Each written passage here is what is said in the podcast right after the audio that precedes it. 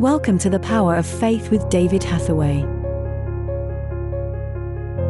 Therefore, God exalted Jesus to the highest place and gave him the name that is above every name. The name of Jesus is higher, greater than any person. He has all power, all authority. People can choose now to commit their lives to Jesus as Lord or be forced to acknowledge him at the judgment seat of Christ. The power we as believers have in the gospel is the power in the name of Jesus. When we pray for the sick and they are healed, it is because of the power and authority in the name of Jesus. No ritual, no religious ceremony can equal the authority of Jesus' name. We all need to be reminded of the power and authority in the name of Jesus. Now, please join David as he ministers today's word. And you know, I love this bit of this chapter that God has exalted Jesus above every other name, above kings, priests, presidents, Putin, or Biden in America, or even our Queen. God has given Jesus a name above every other name, which means his position is higher, higher than any other, any other earthly created being. God has put that into Jesus. That is the power of his name. And the power and the authority that we have in the gospel is the power of the name of Jesus. That when I pray for the sick and I see the miracles, it's in the name of Jesus. If you raise the dead, it's in the name of Jesus. If you make the cripples to walk, it's in the name of Jesus. The power is not only the Holy Spirit, the anointing of the Holy Spirit gives me authority, but the power is in the name of Jesus.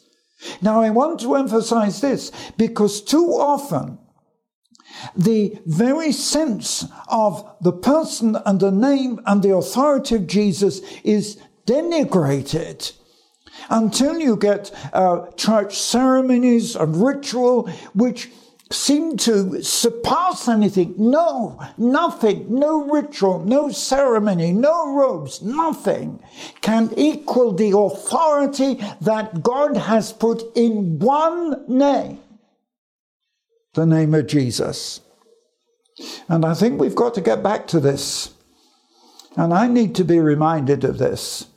That is the authority, not church, not ceremony, Oh, sometimes I despair when I look at church and ceremony because the name of Jesus is more important than anything else. And then he goes on in verse 10 that at the name of Jesus, every knee would bow. Things in heaven, things in the earth, and things under the earth. That simply means that there is going to come a time when everything in heaven, on earth, under the earth is the demonic side, everything will be subject to his name, his authority. And in verse 11, that every tongue should confess that Jesus Christ is Lord and you know, when I was talking to the Ecumenical Council of the Roman Catholic Church in Rome, the one thing that amazed me, and I'm going to take further, is that the head of that department said to me, It is our aim that by 2025, all will declare Jesus Christ is Lord. And you know, this should be the aim of every church, every denomination, every Christian to declare, and I declare in my life, in my ministry, Jesus Christ is Lord, which means He's supreme. To make him Lord puts him above kings and priests and presidents and powers that are past, present, and powers to come. Mr. Putin, you are not the power. The name of Jesus is power in Russia. And I declare even over Russia and over Mr. Putin, Jesus Christ is Lord. And one day you will bow before him, although you may be condemned at the same time. And I declare in the Ukraine, in the war and the fighting that's going on, that the ultimate end of the war in Ukraine, and I'm going there, that I'm making a declaration that the ultimate end of the conflict in the Ukraine will be to declare Jesus Christ is Lord. And I'm looking forward to taking the biggest football stadium in Kiev and packing, they tell me that there won't be room enough for the people simply to give glory to God for the victory. And because I have to end shortly, let's come to the final verse I want to bring to you, which is verse 12. Beloved, as you have obeyed not only in my presence but now in my absence, Work out your own salvation with fear and trembling. Now, don't get this wrong. The Bible is clear salvation is not of works, it is by faith. But faith has to be followed by action. God bless you. Do it. We've got to be changed, transformed by the fire and the power of the Holy Spirit. David Hathaway wants you to live in the fullness of the power of God.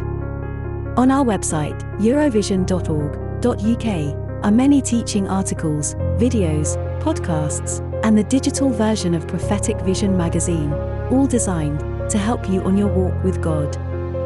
Also available online are monthly newsletters, ministry reports, and updates on our humanitarian aid work with Russian Jews and displaced persons. Visit us online today.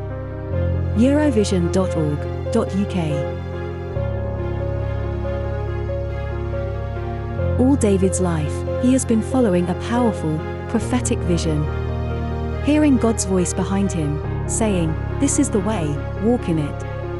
And now, as David explores Paul's letter to the Ephesians in his new book, Power, Your Inheritance, the book of Ephesians explored, David is seeing more clearly what God's ultimate plan is for us to fulfill.